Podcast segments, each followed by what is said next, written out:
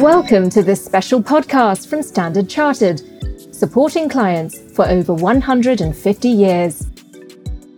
Hello, I'm Manisha Tank, and on behalf of Standard Chartered, I'd like to welcome you to this unique podcast featuring the best of the bank's research and analysis. Over the next 20 minutes or so, we're going to take a swing at US exceptionalism at a time when US equities, US treasuries, and US inflation all seem to be on the up and up. Vaccine rollout is picking up pace, US President Joe Biden is pitching to spend trillions more on the economy, but we live in a globalized world. So, is it still the case that all hopes hang on the world's biggest economy? What is the term US exceptionalism in today's world all about, and is it a big myth? So, this came up in Standard Chartered's latest global strategy report for the second quarter, co authored by my panelists today. Eric Robertsen is dialing in from Australia. He's Standard Chartered's Global Head of Research and Chief Strategist. Eric, how's it going? Very well, Manisha. Thank you. How are you? Excellent. And I hope you are too. And not far from me here in Singapore, Kaushik Rudra joins me. He's Global Head of Fixed Income Research and Head of Asia Research. Kaushik, hello, how are you? Doing very well. Thank you. And you? Excellent. And with that, let's get going. First, let's approach this as a concept. Eric, when we talk about US exceptionalism, it's a term that isn't new. It goes back a long way. What are we really talking about, though, in the context of the second quarter of 2021? The second decade of the 21st century. Yeah, sure, Manisha. Look, I think there's a couple of angles that are incorporated into that concept or that theme. The first of which is an economic one, which suggests that the U.S. is outperforming most of the rest of the world from a growth point of view. The second angle is that U.S. assets are outperforming their peers and, and competitors around the world. And we take issue with that in both respects. I mean, number one, we're seeing very spectacular economic growth and an economic recovery in Asia, led by China and a number of the other economies in the region. From an asset performance point of view, the U.S. equity market is doing well, as you highlight, but a number of other equity markets are doing well in addition to that. And furthermore, although the dollar has recovered a bit over the last month or two, the dollar had started a, a, fairly significant round of depreciation as far back as April of last year. So we would describe the global environment as one where the recovery is lifting many boats, not just the United States. Okay. And when we talk about US exceptionalism, Eric, how do we understand it in the most conceptual way? The key point to to focus on is whether or not the forward outlook for the US economy is that much better from a variety of metrics, whether it's growth momentum, the health of the consumer, the health of the US government's balance sheet. And I guess a key point in this particular cycle is that yes, we're seeing a fairly spectacular recovery in the short term, but our view on a, on a sort of two or three year forward outlook is that the US will revert back towards something along the lines of trend growth. So yes, we're seeing a spectacular surge uh, in the short term, but the question is around the sustainability of that growth. All right, so Kaushik, let's take it to you.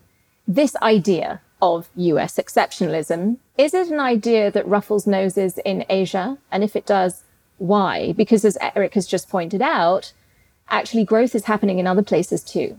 No, absolutely. I mean, I think that's spot on. Asia has led the whole recovery process this time around from middle of 2020. Number of countries, particularly in North Asia, actually led the charge. China sort of achieved its end 2019 GDP levels sometime in the middle of 2020s. You know, the discussion in China is very much about policy exit, whereas in most countries, I think we're very much entrenched in sort of the policy mix that we are seeing right now. North Asia also sort of recovered quite smartly, and we've seen that. I mean, we've seen this across in a number of places in Asia.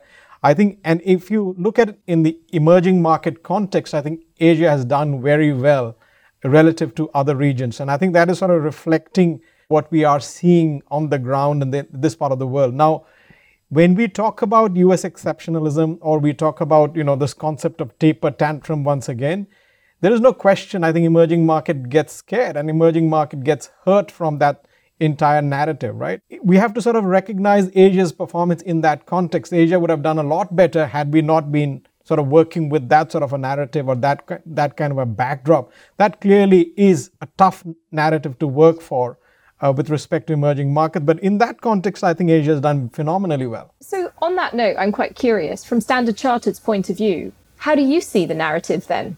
I think there are two aspects to it. There is the first aspect, as Eric highlighted earlier, we believe that global growth was subpar going into this COVID crisis.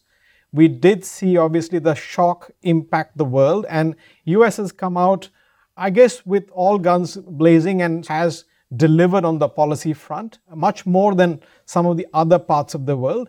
I think Asia, if you look at it by contrast, hasn't needed to do the same level of policy support because large parts of Asia did not get impacted the same way with this whole COVID crisis. So I think obviously it is a different approach because of what's happened. Now, the thing to keep in mind is if we do have this narrative, whether we like it or not, we have obviously market response, uh, which is clearly tailored to that. Now, this has impacted emerging markets, particularly the credit markets and local currency debt markets have got impacted by this narrative. That dollar obviously has strengthened of late, and that has impacted the local currency debt space. On the credit market side, EM has underperformed versus the US credit markets. Now, US credit markets understandably have performed very strongly. Uh, if you have this whole you know, discussion of very strong economic stimulus and all of this that you know reopening discussion that we are having from the US I think US credit markets have understandably re- responded very positively to that and spreads are very tight. Uh, EM has lagged that move but I think eventually we do expect that to catch up you know become equalized. Okay so we have our eyes on the horizon then. So Eric let's get back to what's happening in the United States. There's a positive direction when it comes to vaccines. Joe Biden wants to spend trillions more on infrastructure in the economy, which granted is a long term thing. What is that doing more widely for currency expectations? Obviously, there are expectations for the US dollar, but what further impact would it have amongst some of the more advanced economies? This is a topic that we think is really important. If you look at the fiscal stimulus that the Biden administration passed early in the year, 1.9 trillion of fiscal stimulus, a large percentage of that was what we would describe as income supported, which is a fancy way of saying putting money directly into consumers' pockets. And we saw previous examples of that last year. Now, that has had a couple of important implications for the dollar. Number one, the budget deficit in the United States continues to get worse, which is a negative for the dollar. But in some ways more profoundly for Asia and, and other parts of emerging markets, it also led to a surge in U.S. consumer spending on imported goods. And so the exports from Asia and the exports from some of the other key trade dependent economies around the world did very well as a spillover from that U.S. fiscal stimulus. So again, this is another reason why we think that U.S.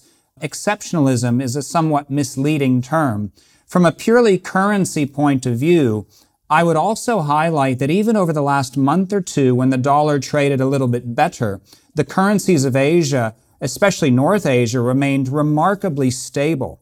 And so what we would highlight is that those currencies that had either a strong linkage to global trade and therefore exports, or those currencies heavily dependent on the commodity space were able to stay fairly stable even while the dollar was rallying against some other currencies around the world. So some of these U.S. policies are good for the external environment as well as the domestic environment. Okay, but let's talk a little bit further about the domestic environment amongst some of these Asian economies. We have spoken in the past about China. And what's been fascinating is the way China has responded to the crisis over the last year particularly when it comes to monetary policy. Perhaps walk us through it. And there's such a level of sophistication there, isn't there? Yeah, I think that's right. I think a little bit of historical context is important. In some of the previous crises that the global economy or global markets have, have experienced, China's response has typically been to inject a significant amount of monetary stimulus and excess liquidity into the system, knowing that that would help stabilize global markets and the global economy. That has unfortunately led to quite a bit of imbalances in China's own markets, which they've then had to work to unwind. This time around, uh, China was very deliberate, very measured with the amount of li- liquidity they provided to the domestic economy. In our opinion, that means they won't go through some of the sort of monetary hangover that they've experienced in the past. And furthermore, fiscal stimulus has been extremely targeted this time around. Infrastructure spending, fixed asset investment, and related sectors have derived quite a bit of benefit from the fiscal stimulus. Um, but again, I think this combination of monetary and fiscal policy in China has been geared towards a more sustainable recovery over the medium term. And I think that will be a, an important anchor for the rest of Asia as well. Absolutely. And I think another thing that's very interesting, of course, about China is we can't ignore the fact that China has a very long term plan. We know very far in advance what is likely to happen. How does that make dealing with, you know, a strategy outlook, for example, when you're looking at China? I would imagine that that's a completely different game. I'm, I'm quite curious. You know, if you think about monetary policy in China and some of their financial objectives, whether it's how they think about their currency, how they think about attracting international capital to their domestic bond markets, stability is always the operative word right? They want a stable currency because they know for international investors, a stable currency is a prerequisite for being able to invest in the onshore market. Uh, we have noticed this year that even as developed market bond yields went up by as much as 100 basis points, China's bond yields were extremely stable. And so to your point, when they think about a, a two, three, five year plan, their number one objective is stability.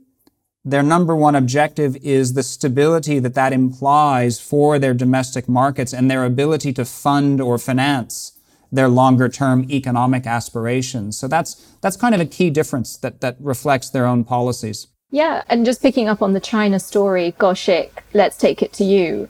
The China story must be very important for other emerging markets. Perhaps you can walk us through how. It clearly has implications for all markets in the region. I mean, I, as Eric highlighted, you know, what China does has reverberations and sort of impact for the rest of the region very, very clearly.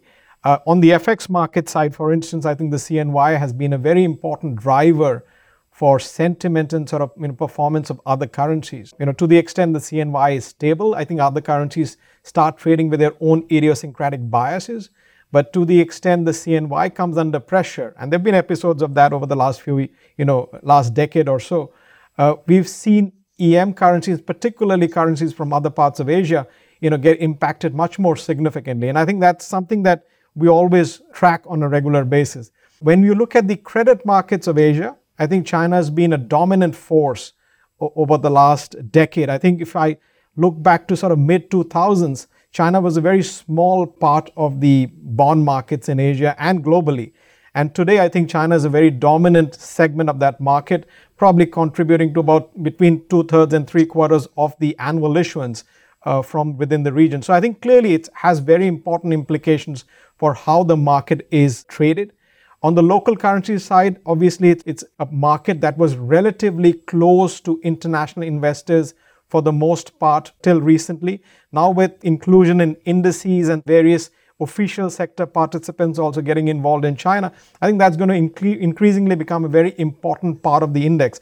At the outset, it's obviously had an impact in, in terms of impacting some of the countries with weighting changes you know for existing countries but i think as we go forward china is going to be a very important piece of international portfolios and i think that will make asia a very important piece in you know global portfolios i think sort of puts asia much more on the global map uh, on the fixed income side than it was before. Yeah and then that's why it's just so valuable to have a view from standard chartered because it has quite a unique position uh, in terms of its exposure in some of these markets.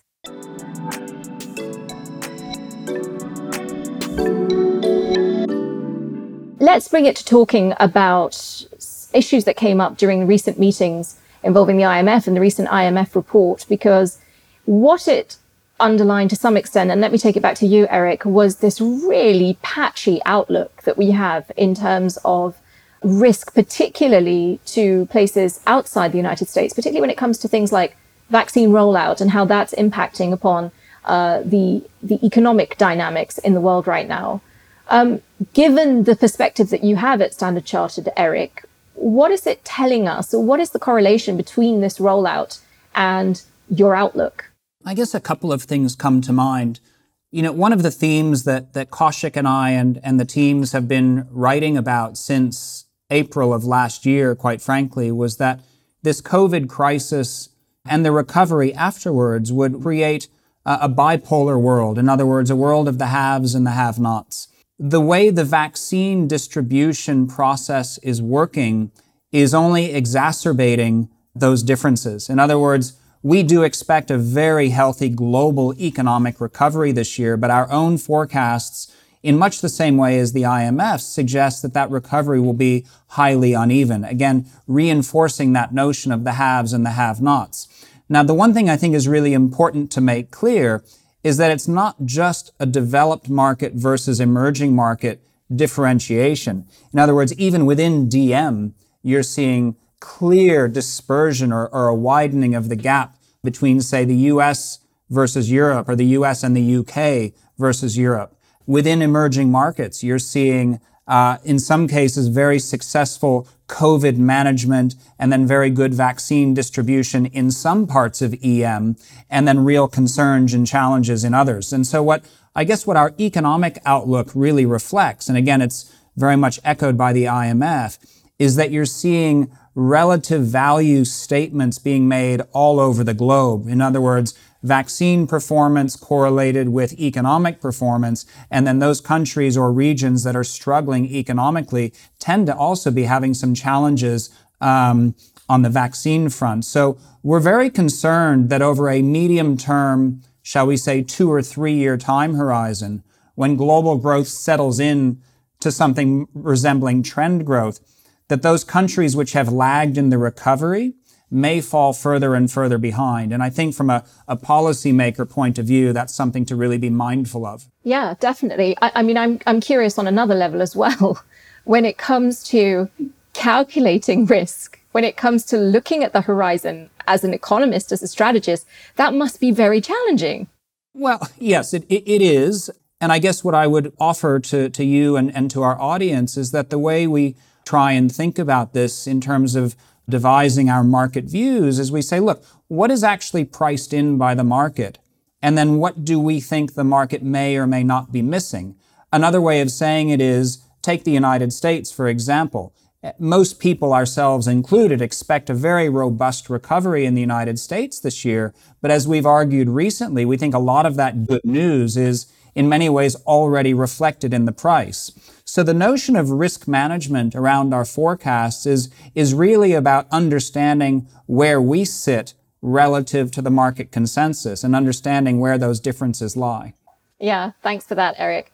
Um, Kaushik, let's talk a little bit more about vaccines if we can, because this must be proving to be quite a headache. I mean, I'm thinking about the news coming from India right now, for example uh, having overtaken Brazil in terms of the number of cases of COVID-19. They've even had to stop exports of drugs like remdesivir just so that they can keep up with the problems that they're having at home. And then you hear the likes of Pfizer being the one to step into the breach when Johnson and Johnson is on hold and AstraZeneca is suffering from problems as well.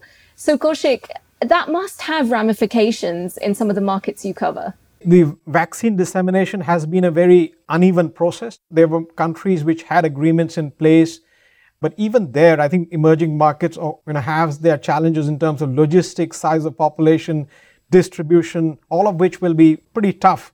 There are countries in Africa, obviously, which are you know, primarily dependent on the COVAX scheme, which is a multilateral, obviously, facility.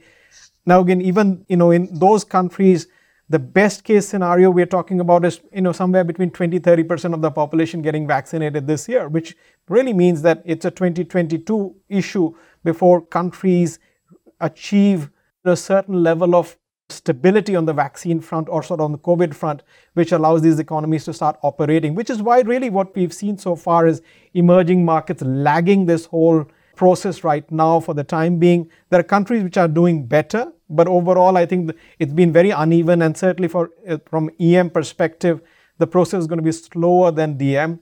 I think as we get into the second half of this year and into 2022, I think that's when we'll start seeing emerging market recovery take place. EM assets at that point will, you know, probably come to the fore and perform a lot better than they have so far.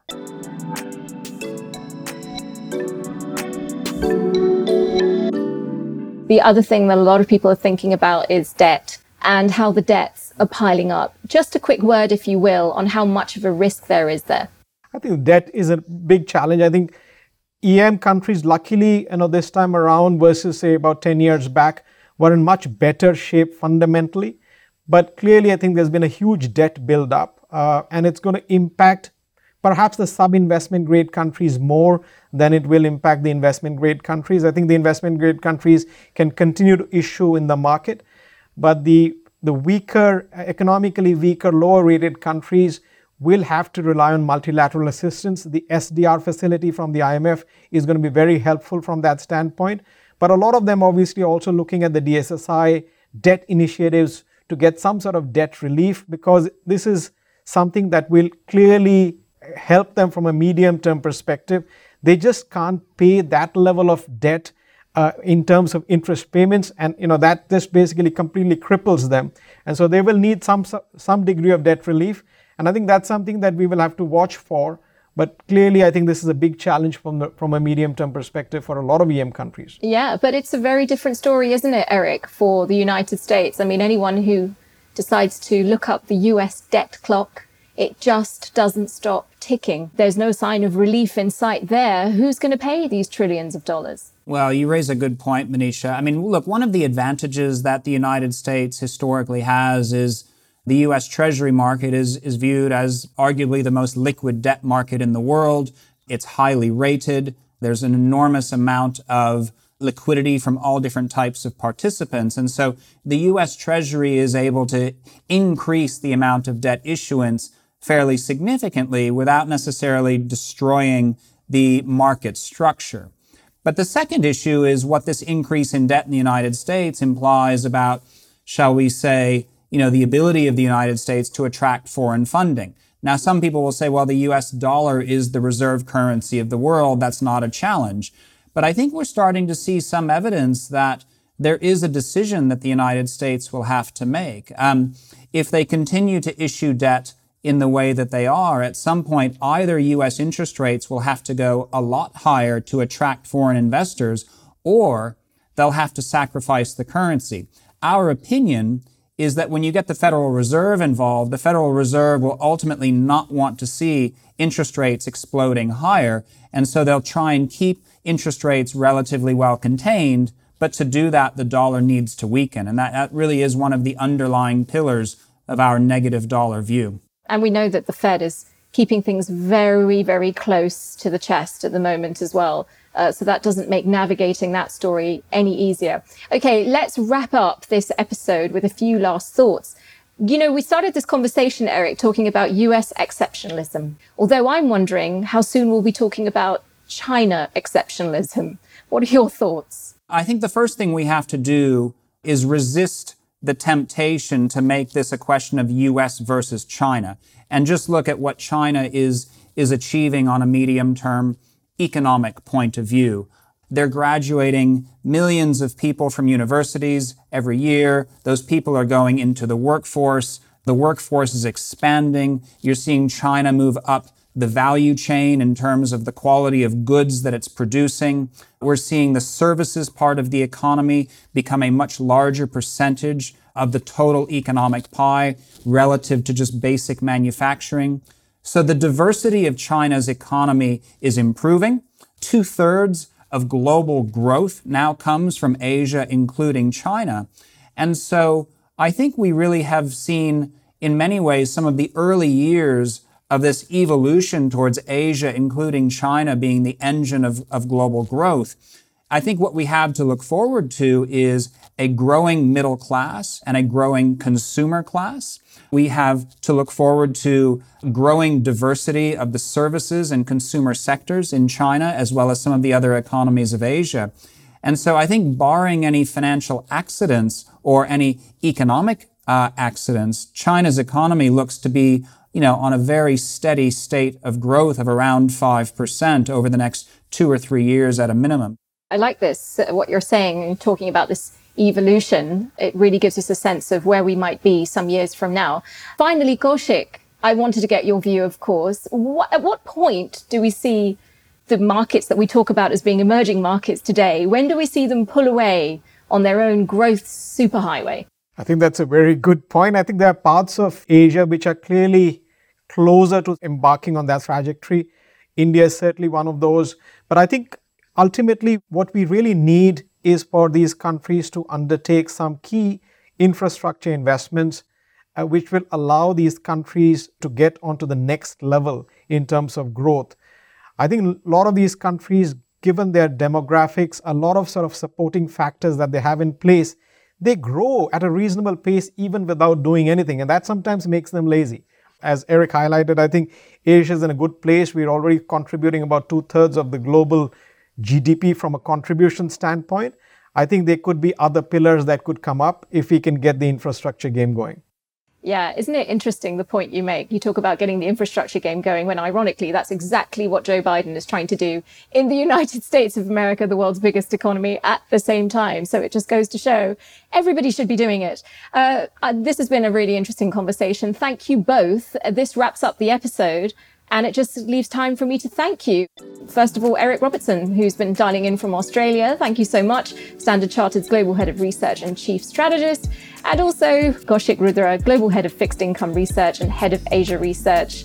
It's been great. On behalf of Standard Chartered, I'm Manisha Tank, and goodbye. Thanks for tuning in. Standard Chartered, driving commerce and prosperity whilst contributing to sustainable growth across the world's most dynamic markets.